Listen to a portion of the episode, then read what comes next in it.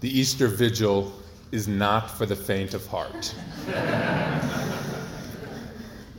I remember the first time I attended an Easter Vigil. I was also in college, and uh, my buddies were like, Yeah, come, it's going to be great. It's really beautiful. And it was like the third reading, and I was like, Really? You know? but I've grown in a great appreciation for it, um, coming to like understand more deeply each and every year what the church is trying to teach us.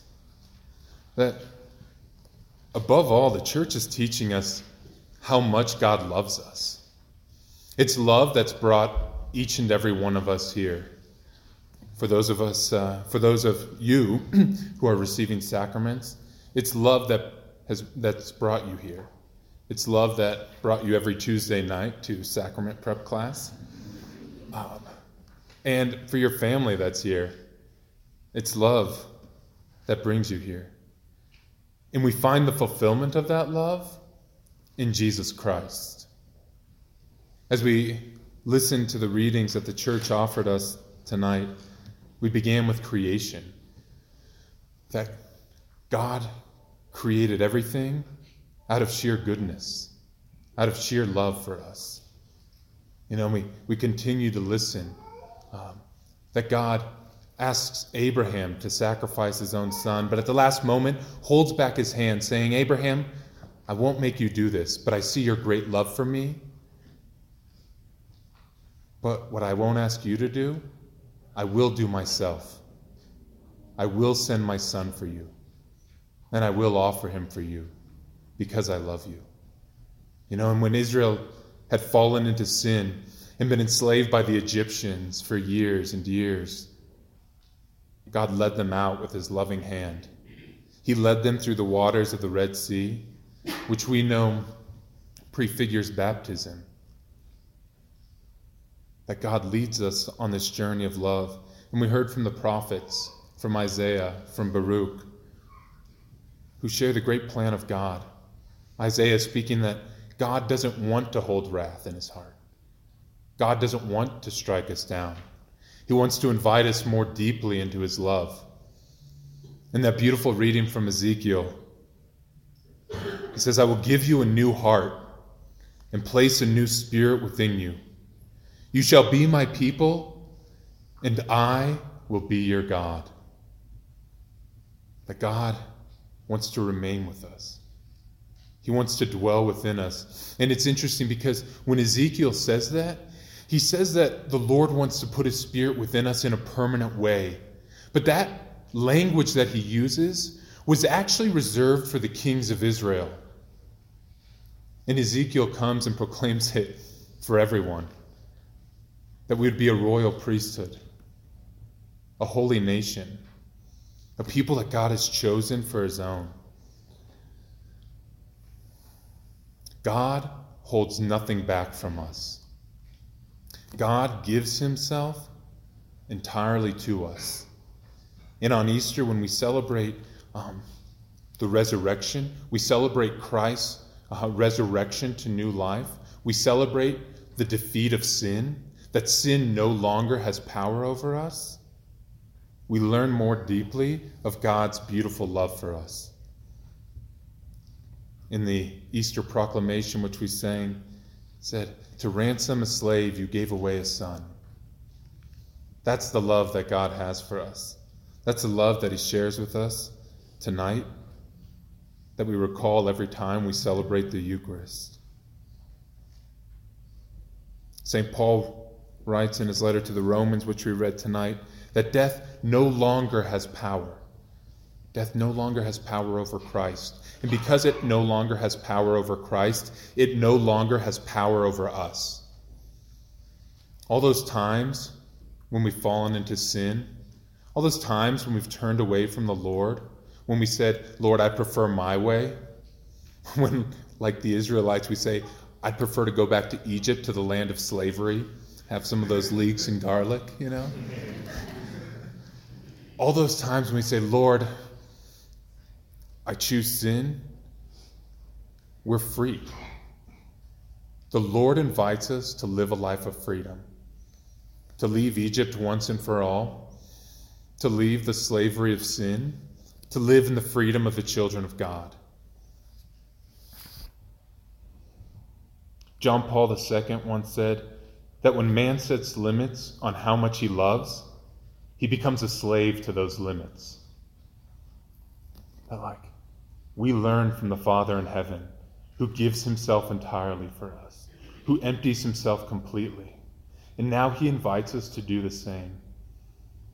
He invites us to love without limits, to not be a slave to whatever limits we might set. And it's what brings us here to live a sacramental life in the church, to be united with Jesus Christ,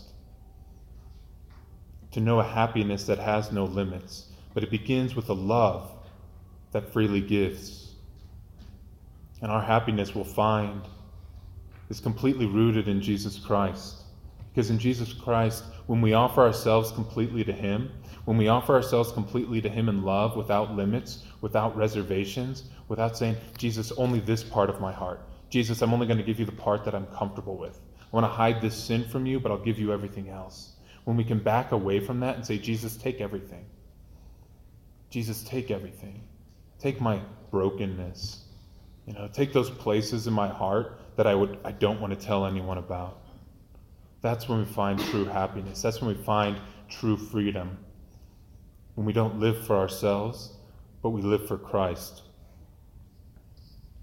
What the sacraments teach us, what our liturgy tonight teaches us, is that the whole time the Lord's been with us, from the beginning of creation, taking care each day to mold the earth, to mold the plant life, to mold humanity with his love, that the Lord's protected us the whole time that when the Israelites fled Egypt, the Lord went before them in a pillar of cloud, in a pillar of fire. And now he invites us to follow him in the same way in love, in the church, in his goodness. The invitation from the Lord tonight is an invitation to live true greatness an invitation to live true love, true freedom, to find true happiness. The Lord invites us to become a people of great love, a people prepared to set the world ablaze because we know that sin has no power over us, that the Father's protected us all along, that Jesus Christ held nothing back for us. Jesus Christ, knowing our own sinfulness, freely died for us and rose from the dead so that our hope could never be extinguished. Father John Parks came to a Newman night uh, earlier this year, and it re- he said something that really struck me. He said, Jesus died for the sins that you haven't even committed yet. It's like, that's right. And there's, there's no shame in that. The Lord, the Lord knows us. He knows we're weak. He knows we're on the way. It's not an excuse, but the Lord knows. And He wants us to live in freedom. He doesn't want us to live in fear. He wants us to set the world ablaze with love. Thomas Dubay, in his book Happy Are You Poor, says this If we wonder why, despite the millions of us who follow Christ, the world has not long ago been converted to Christ, we need not look far for one solution. We are not received as men of fire. We look too much like everyone else. We appear to be compromisers, people who say they believe in everlasting life, but actually live as if this life is the only one we have. We are not received as men of fire.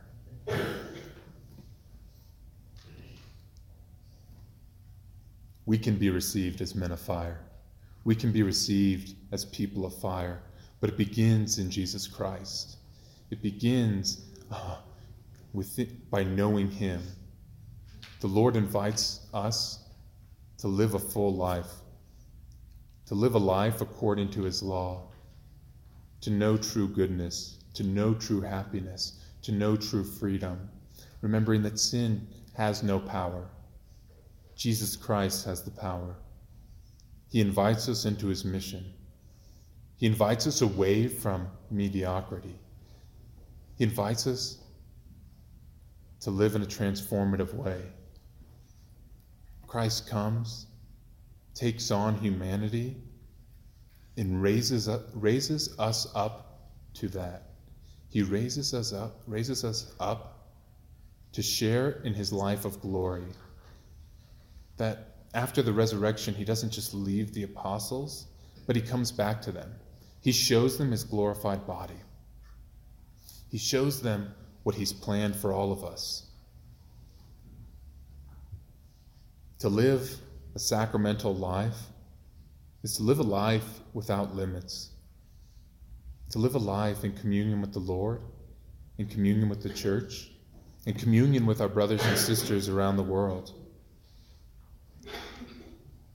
The greatness that the Lord offers us, it doesn't come from having worldly comforts.